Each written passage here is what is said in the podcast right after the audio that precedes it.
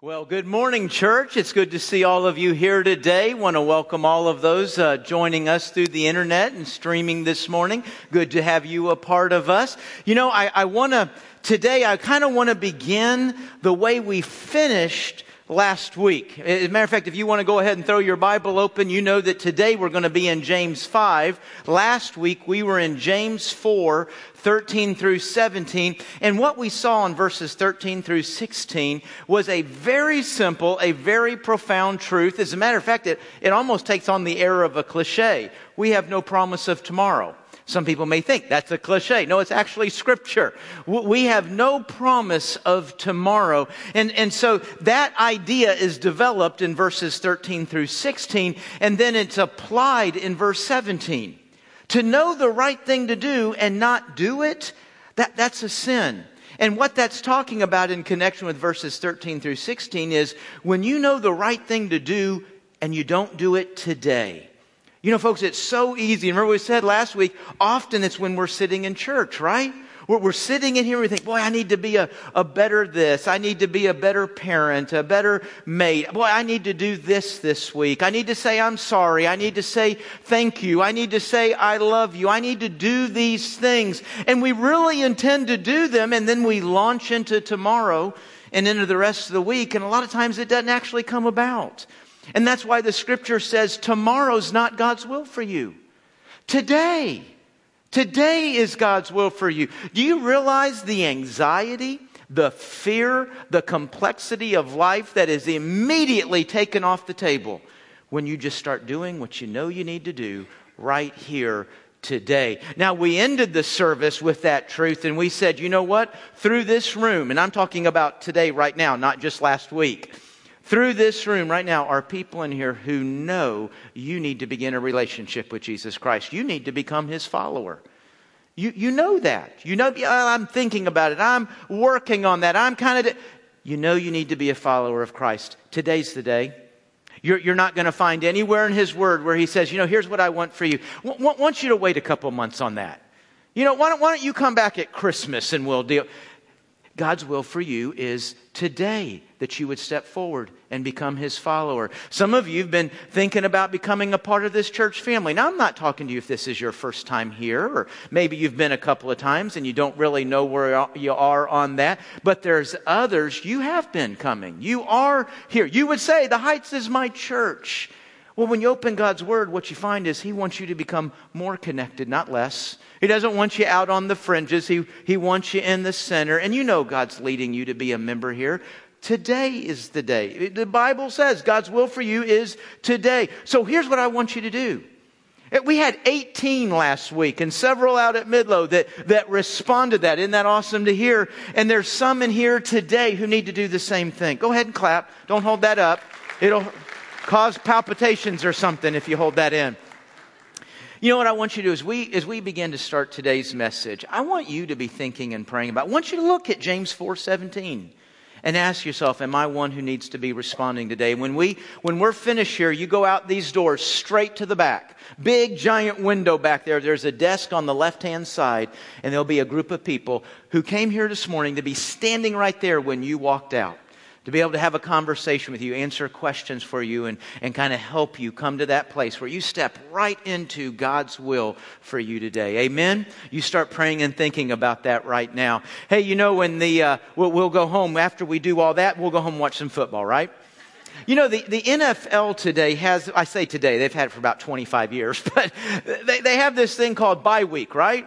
No game. They, they, they, they, get a game off. And, and most college teams now have a bye week in, in their schedule. Now, I just want to say as a fan, I hate bye week. I have no use for it at all. You know, like my Aggies yesterday, eh, you know, this was their bye week, so they didn't play. You know, I just, I just wander around the house aimlessly. There's no, there's no victory to celebrate. There's no loss to wallow in. I think, but the only way I thought this weekend could get worse is if the Broncos had a bye week and they were off today. I don't think I'd get out of bed on that weekend. My college team and my NFL, team, what's the point? Now, I may hate bye week, and I really do. But I'm guessing it's a pretty good thing for the team, wouldn't you? I mean, to, to, have a week where a game's not right in front of you, that you can kind of step back, retool, rethink. Uh, maybe, you know, some players need some healing, fix some problems, maybe just get some rest. Boy, it's a grind to get beat up every week. And so, you know, you just need some rest. Hey, folks, what would you say if I told you that James appears to have put a bye week in the Bible for us? You don't care? Okay, well. I was going to let you go, but since you don't care, we're just going to stay here now until about three o'clock. How's that feel? Now, I'm going to tell you something. If you've been, we've been walking through James now for, since the end of July. So this is like our 10th, 11th, 12th week. And if you've been here a, a good bit of that time, all that time, you know we're getting beat up every week, aren't we? I mean, we are getting beat up by James. Now, let me do a quick review as we're nearing the end. We're, we're looking at chapter 5 a couple more messages and we're going to be done. You know that James is the half brother to Jesus. And, and, as he grew up with Jesus, he didn't believe Jesus was the Son of God. As a matter of fact, he not only didn't believe Jesus was the Son of God, he thought Jesus was crazy. He thought he was an embarrassment to the family and, and, and just, you know, that whole, you know, who's going to believe their brother's the Son of God? You can't go there. But then something changes. Something changes and he does believe that Jesus is the Son of God. He becomes a, a pastor. He becomes one of the key leaders of the church in the first century. And in a part of that role, he delivers to us this letter titled after him. What would make a brother, a half brother, believe that, that his half brother is the Son of God? The resurrection did it for James. He saw Jesus come out of that grave. He saw Jesus conquer death, and it changed everything. Even to the point, not that I would just say, Oh, I believe, but, but that he was willing to die for that. And he did.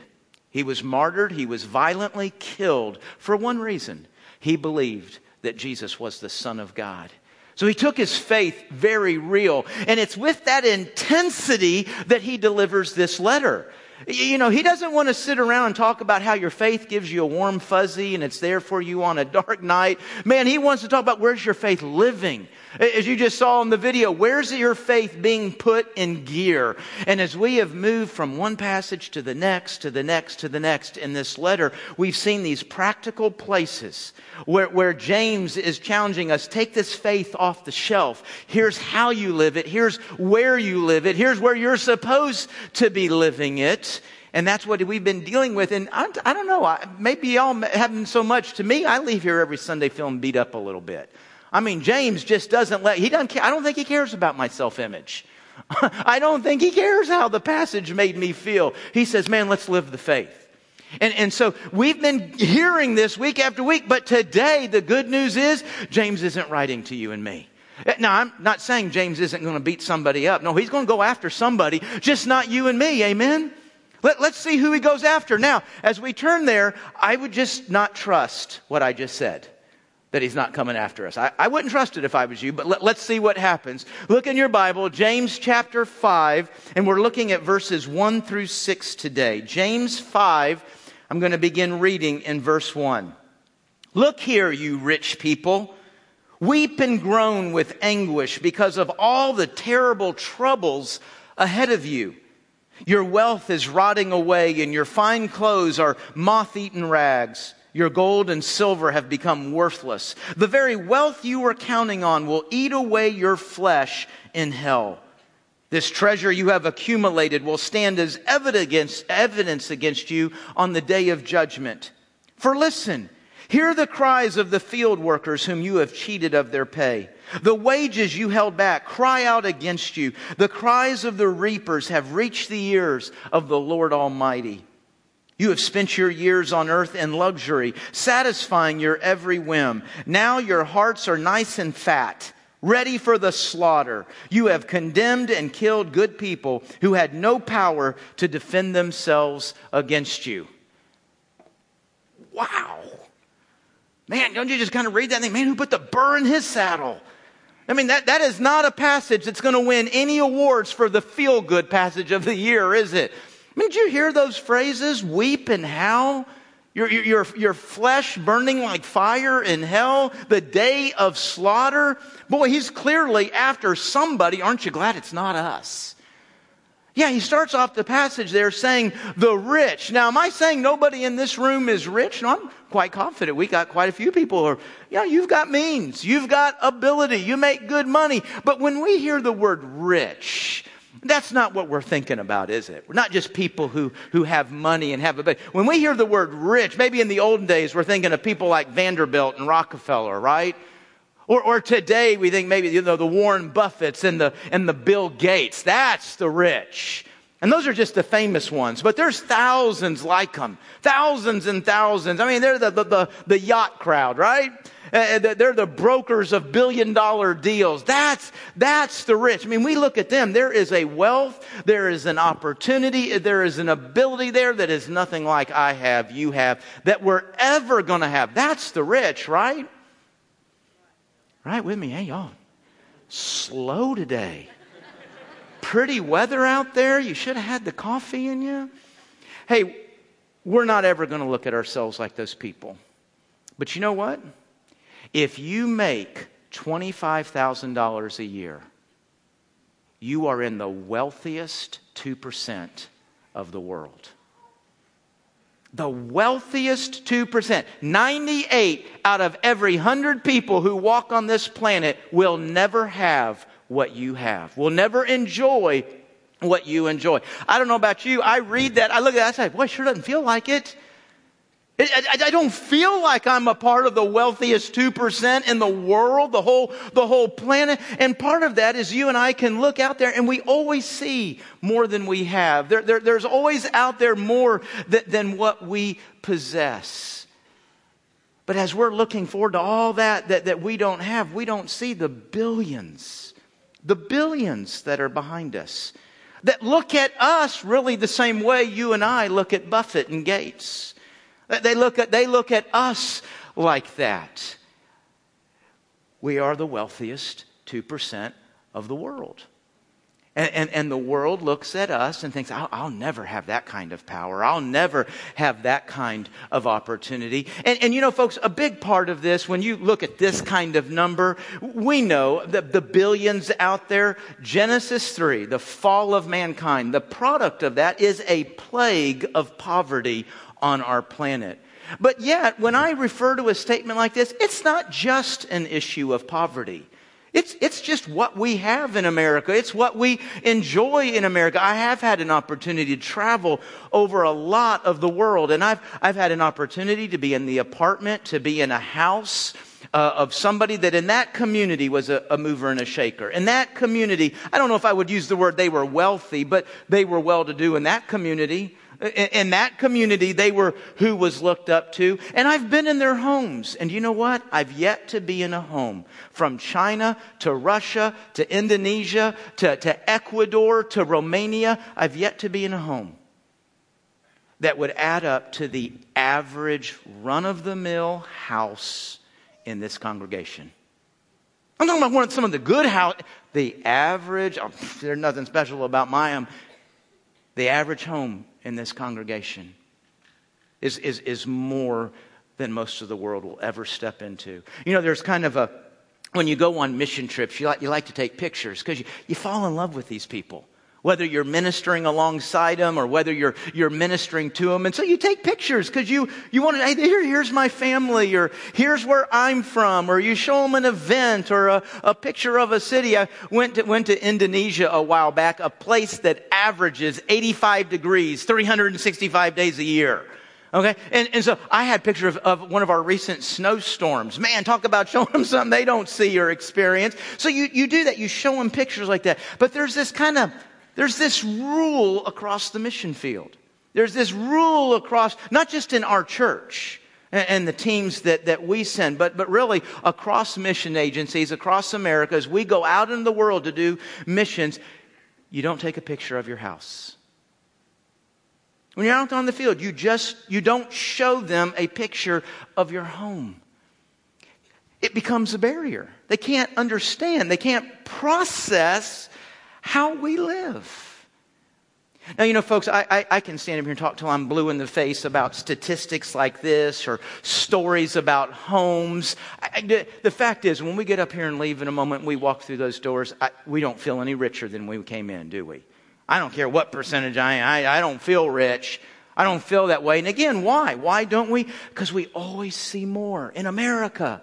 We always see more than what we have. We always want more than what we have. There's a, a, a group called Media Dynamics, and they did a, a study of our, of our media consumption in 2014. And they were looking at how much time we spend with the internet, with radio, TV, newspaper, and magazine. Th- those five major media outlets. How much time a day compared, compared to the olden days?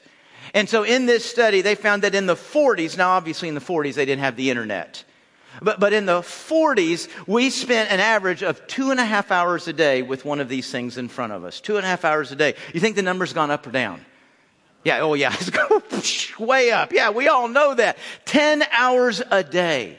That's the average now that, that we're in one of these things, that one of these things is in front of us. 10 hours a day. Now, do you know what happens in that 10 hours? You and I are shown 360 ads. 360 advertisements. And you believe that number's down from several years ago? Because of Hulu and Netflix and DVRs, we can get rid of most of the commercials, right? That's good news. Still today, even taking into account those things, 360 ads. Do you know what's happening there, folks? 360 times a day, you're being shown what you don't have. 360 times a day, you're being told life could be better. Life could be easier. Life could be more comfortable. Life could be more fun if you just had. You know, there's, a, there's, a, uh, there's an ad, a little commercial right now by Dunkin' Donuts that says America runs on Dunkin', right? No, it doesn't. You know what America runs on? Discontent. Everything about the media industry is keeping you and I just a tad discontent. And so we strive. We can't help it. I want more. I want better. And by the way, I'm not here today to say that there's a wrong in that. Not, not here to say that the activity of working hard, wanting better, wanting more, oh, that makes you a bad person. No, it doesn't. But what happens, folks, is as you and I are striving for better, striving for more, there is a very razor thin, thin, fine line that we can cross, and we will never know we've crossed it until we're way on the other side. There's no warning sign. You cross this line, eh, eh, eh. no, that's not going to happen. No lights are going to flash, nothing. You're going to, we're going to cross this line, go sailing past into envy. Envy. And envy can destroy your faith. Envy can destroy your relationship with God. I want to show you a picture of this. It happens in Psalm 73 if you want to, want to turn there. Keep your spot in James 5. We'll, we'll be back. But if you want to turn to Psalm 73, there is a, of course, you know, most of the Psalms are kind of written and come, come off sounding like poetry, but Psalm 73 is, is actually a story. And, and this psalmist is, and, and I love this, this passage. To me, it's, it is what absolutely, it's not the only one, it's just good evidence of what makes the Bible different from other religious writings of the world, other r- religions of the world. Because in Psalm 73, you have this guy just dealing with the reality of life. And, and he's going to say things like, Hey, God, I don't know that following you, I don't know that it's paying off that much for me. Did you know the Bible said something like that? You know why it says something like that? Because it's real. It's even when you love God, even when you're trying to follow God, you can have moments where you think, this ain't working. This ain't paying off for me. And that's what we're going to see a story about here. And let's see how that comes about, why it happens. Psalm 73, verse 1. Truly, God is good to Israel, to those whose hearts are pure. Now, that sounds like what we expect to hear in the Bible, right? Now, look at verse 2. But as for me, I came so close to the edge of the cliff. My feet were slipping and I was almost gone. Gosh, what happened? Why is that? For I envied the proud.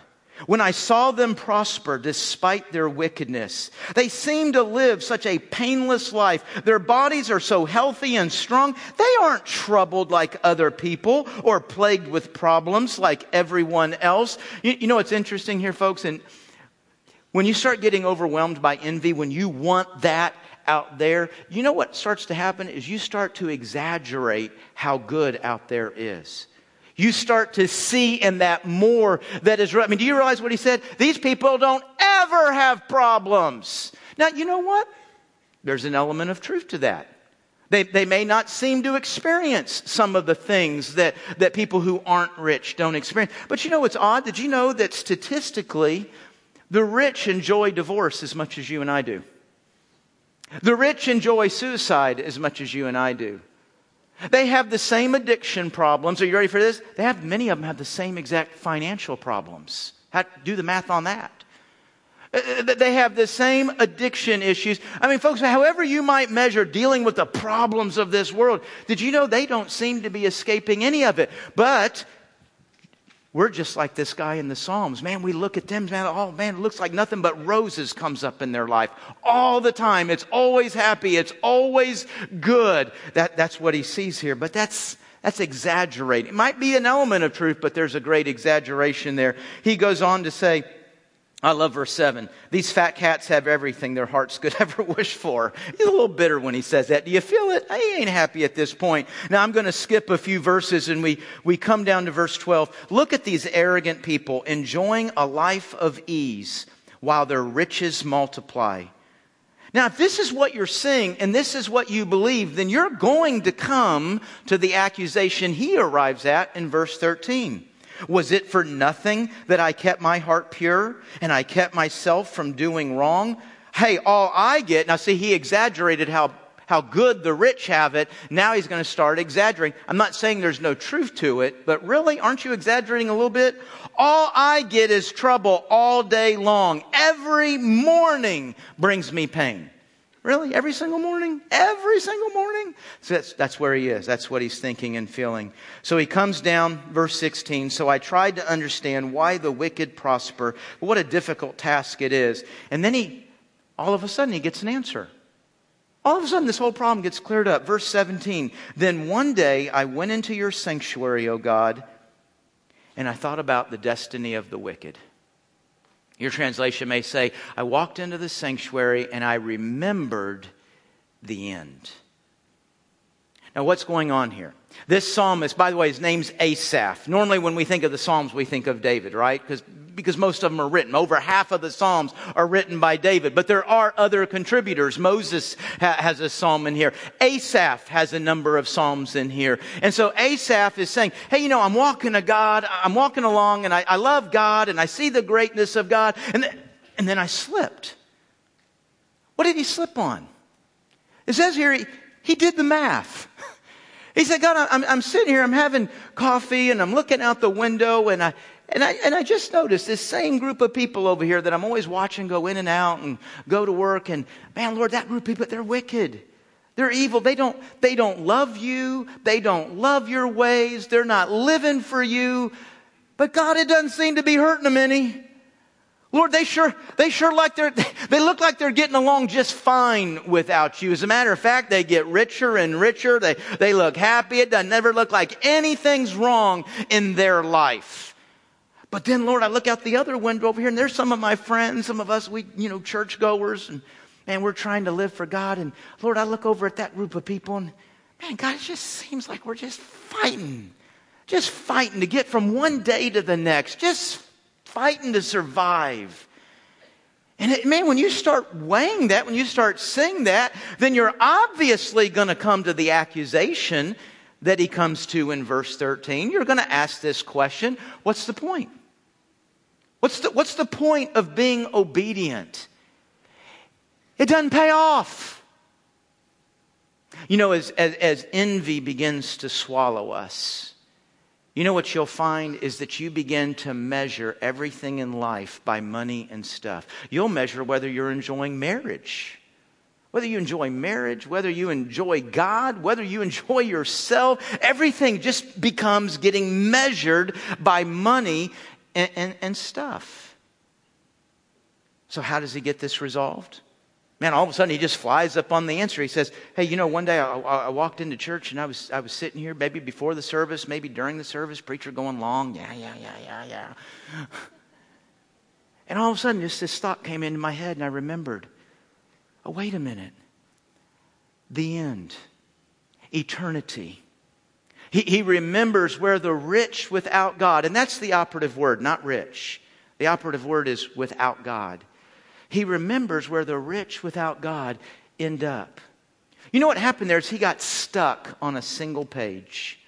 Can you imagine if I walked up to you and said, hey, hey, maybe this fall, hey, I just read this great mystery novel, a lot of intrigue, it's fast moving, you'll love this. Here's this book, go home, go home and read it. And, and you pick the book and you're looking at it and said, hey, and it's 350 pages. And I say, hey, look at, look at page 211. Read, read page 211 real quick. Yeah, right here, standing in front of me. So you kind of awkwardly open the book, look down at 211, and you read page 211. You say, okay. And I say, well, what'd you think? Did you like it? Like what? The book. Did you like it? Well, I, I don't know if I like it. I just read one page. I don't even know if I know what the story's about with just one page. Do you know that's just what happened to Asaph? You and I can get stuck judging a book when we're on one page. And you know what, folks? The story that you and I in is not 350 pages. It's an eternal story. You can't put a page number on it, but to try to help us process that, let me do that. It's, it's going to fall way short. But let's say you and I are in a 10,000 page story. In your life, my life, what's our life in a 10,000 page story? Page and a half? Two pages? But see, in envy, we can get stuck just measuring what's going on on that one page. And pretty soon we're judging the whole book based on this one page. Man, I'm judging God. I'm judging eternity, the story. I'm judging my life based on this one page. And when Asaph says, I walked into church, I sat down and I remembered the end, it's like he's saying, Oh, wait a minute. I'm making this whole story about what I see on one page. I can't do that. You, you got to see the whole story. You got to see the eternal story. And that's where he says, And I remembered their end. And you know, right next to Psalm 73 17, you could put in parentheses James chapter 5, 1 through 6. Because you know what James 5 is? James 5 is describing the end for the rich without God.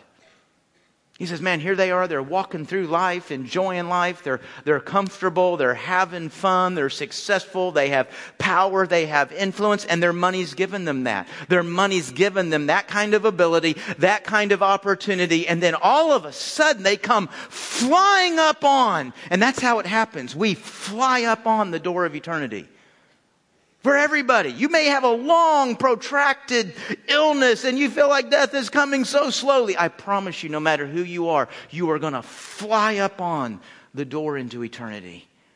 And you're standing there, and instantly, instantly, your money becomes worthless. You know, that's not a statement just to the rich. That's a statement, whatever economic class you think you're a part of, whatever level of wealth you think you have or don't have. It's true for every single one of us. We come flying up on the door of eternity, and instantly, what makes the world go round, what gives us our ability, what gives us our security, becomes instantly worthless. It's meaningless there. The Bible says it this way Psalm 49 Truly, no man, nobody in here, nobody walking on the planet, no man can ransom another or give to God the price of his life, for the ransom of their life is costly and never suffice that he should live on forever and never see the pit. Look at that last phrase. There's no amount of money you could ever possess that would keep you from seeing the pit of hell. Money is worthless in that moment. Proverbs 11 states it even simpler and faster. Riches do not profit in the day of death. Period. End of story. They're meaningless, worthless. They don't help. But righteousness is what delivers from death. It, it, it's righteousness that gets us out of that. So the big question on, on my heart and your heart should not be what's my bank account look like. The big question in our lives is how am I going to be found righteous before God?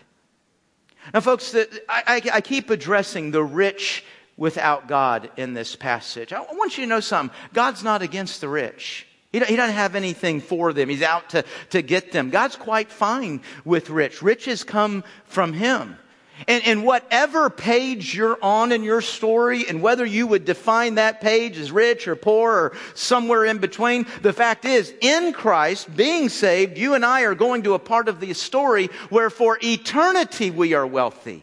For eternity we enjoy prosperity. For eternity we never experience a, a, a single need.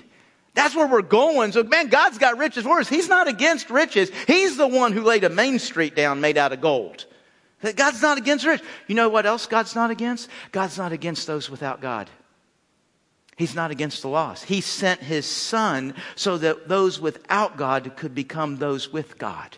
He sent his son so that those who are lost could be saved. God's not against the rich and he's not against those without God. He gives, paints, he gives such a harsh warning. He paints such a harsh picture in James 5, not because he's against them, but because the rich are so likely to not acknowledge their need. The money covers it up.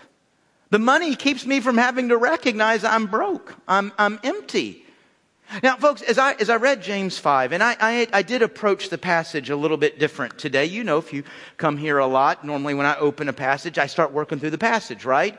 You can kind of go down verse by verse. Okay, there's his point there, there's his point. At least I hope that's what you find happening, right? I'm, i mean, I'm just kind of going. I didn't do that today. I, I mean, I, I, that's not really, I didn't say, now look at James 5, verse 2, look at James 5, verse 4. Now, I I I didn't do that. Because as I read this passage, I tell you what I got overwhelmed with. Here's this, this group of people that God is giving this very harsh warning to. And folks, that group of people, that's who we envy. We envy. We want to be like, we want to have what this group of people God's delivering this incredibly harsh warning to. Now, I know there's some of you in here right now saying, I, I don't, I, I don't envy them. I may be your problem, Pastor. It ain't mine. I'm not, I'm not, I don't envy anybody. Oh, good for you. if we could all just be like you. Folks, we open up the magazines to read how they do business, to see if it help us do business that way. You, you know why so much of TV is about the lifestyles of the rich and famous? You know why? Because we watch it. If nobody's watching it, it doesn't stay on TV. We watch it. We watch it, we read about it, we're lured by it. It constantly reminds us what we don't have. As a matter of fact, a lot of times we look at that and we say, Man, I don't feel blessed of God. You know, when we don't feel blessed of God, you know what you're measuring that against? The rich. You're saying, I don't have, I don't, I don't have that. You didn't, you didn't do that for me. And so now I'm measuring God against this group of people that is heading to destruction. Surely we, we get to Psalm 73, we get to a James chapter 5, and clearly we have to hear God saying, Are you sure you want to envy this group? You sure you want to be on the same path as the rich without God? Surely not, right? No. We, we, we don't want to be on that path. And yet we envy them. We get stuck because we're constantly out there seeing what we don't have. When the question we need to be asking ourselves, folks, is how are we going to be found righteous? Because that group we envy, that group that has so much, in the flash of an eye, we're going to see they're broke. They're broke. Because when you and I walk up to the door of death, all of sin's bill instantly comes due and we're not in right standing with God, and we're not in right standing with man. And here again, uh, with man, and here again, that's not a statement about the rich. That's a statement for all economic levels. It's true for every single one of us. They're broke. You want to be like people who go into eternity broke? But that still leaves the question well, but how do I become righteous? Because I sin. I'm a sinner, so do you. I'm not righteous. I'm not in right standing with God and mankind. How, how could that ever be true of me? There's like a hundred verses I could share with you now. It's the most exciting good news of the Bible. Let me share one. Second Corinthians chapter 5. For our sake, He made, He, God the Father, made Him, God the Son, to be sin. To be sin. You know, there, there's a passage in Colossians that says all of our sins, our activities, the things you did wrong this week, the things you should have done but didn't do, that that stuff, all of that activity is taken and nailed to the cross. It's nailed to the cross. But there's something more going on here than just an activity. This didn't say sins. He made him to be sin. Jesus became the identity of sin. Jesus became the face of sin because that's what you are and that's what I am. See, it wasn't just a, the bad things we did. Folks, our problem is much worse than we did some bad things. We are sin. We are rebellion against God. That's our identity. And that's what God the Father took and put on his Son. Jesus became our sin. He didn't sin. That wasn't his identity. It wasn't his activity, but he took that on. Do you know why? Because God is just. God does offer love and God does offer forgiveness, but that love and forgiveness isn't because God just says, ah, you, you, you did your best. It's no big deal. Your sin wasn't that bad. Folks, you want a just God. You want a God that takes on and deals with the sin and the evil and the rebellion of this world. The problem is, you are and I am the sin and the evil and the rebellion of this world. It has to be dealt with, and it's dealt with at the cross. That's where it is punished. That's where justice is met. And now, with justice satisfied, as God took all of my sin, my actual activity, my actual identity, and put it on Christ, you know what He does then? He takes the righteousness of Christ and He puts it in my account. And now, when I move into eternity, when you move into eternity, I can stand there because of the work of Jesus Christ, righteous in God. I can stand there in right standing with God, in right standing with mankind. What a miracle. And what you see in Scripture, what you see with Jesus, is some of the harshest warnings toward the rich. Now, this hasn't been our focus this morning, toward the rich and the religious. Because those are the two most common things that people depend upon instead of Christ. I said the two most common folks, you and I depend on lots of things to tell ourselves, I'm good, I'm okay, I don't have anything to fear. I, I, you know, I, we may be depending upon our unbelief. I'm not weak. I don't need to believe in that. That's what I'm counting on. What, what, makes me right is I don't have to believe in all that foolishness. We depend on all kinds of things to tell ourselves we're okay. What the scriptures and Jesus often deliver the harshest warnings to is the rich, because it covers up the need, and the religious, because look how good I am. I've checked all the little boxes, I've met all the little duties. Look at the good works I have. And so we go up to the door of heaven, standing there with our riches, our religiosity. We're not righteous. We're only found righteous in Christ. See, what did, what did James 4, 4 17 say? If you know the right thing to do and you don't do it, that's a sin. See, you now know today the only opportunity I have standing before God is to be found in Christ. Are you in Christ? If you're not, if you're not sure that you are, then the one right thing you can do today is move into Christ. And that opportunity is here for you today. Now, before we wrap up, and, I, and, and we're running along, I want to finish here, but James 5 kind of is a thou shalt not. James 5 is kind of showing us the negative picture. I'd like to end this morning on the positive picture. We, we just heard a message to the rich without God, but God has a message for the rich with God. And my friend, you are the rich. I, there's just no other way to break it down. There's, I know in America, they're, you're not compared to them. Yeah, I'm a pastor. I'm a, I'm a spiritual guide, right? So my job is to tell you this. I'm going, you're going to see in just a moment, I'm doing exactly what the scripture tells me to do. When you go and stand before God, you will stand there as the rich of humanity. You will stand there as the rich in human history. You may not feel like it. You may think that's the craziest, dumbest thing you've ever heard. I am telling you for a fact, you will answer to God as the rich. Okay? Because there's billions behind you that will never enjoy what you enjoy.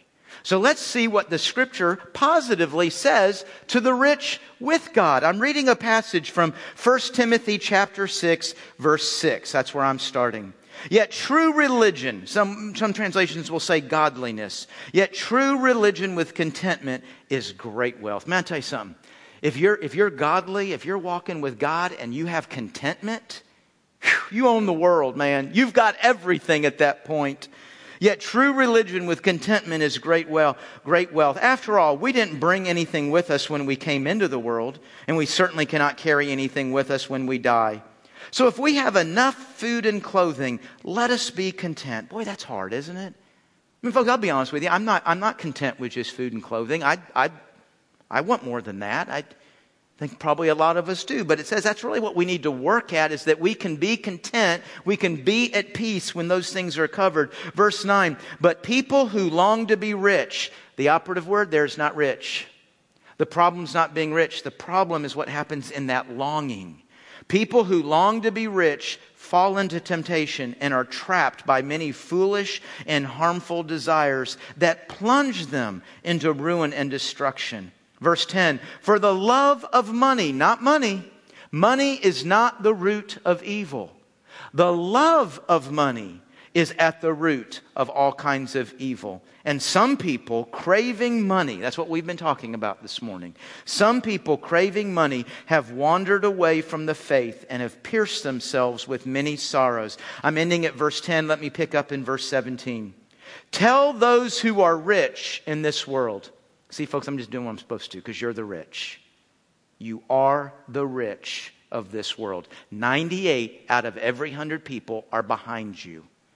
Tell the rich in this world not to be proud and not to trust in their money, which will soon be gone, but their trust should be in the living God, who richly, see, God doesn't have a problem with the word rich, who richly gives us all we need for our enjoyment.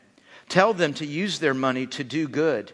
They should be rich in good works and should give generously to those in need, always being ready to share with others whatever God has given them. Amen?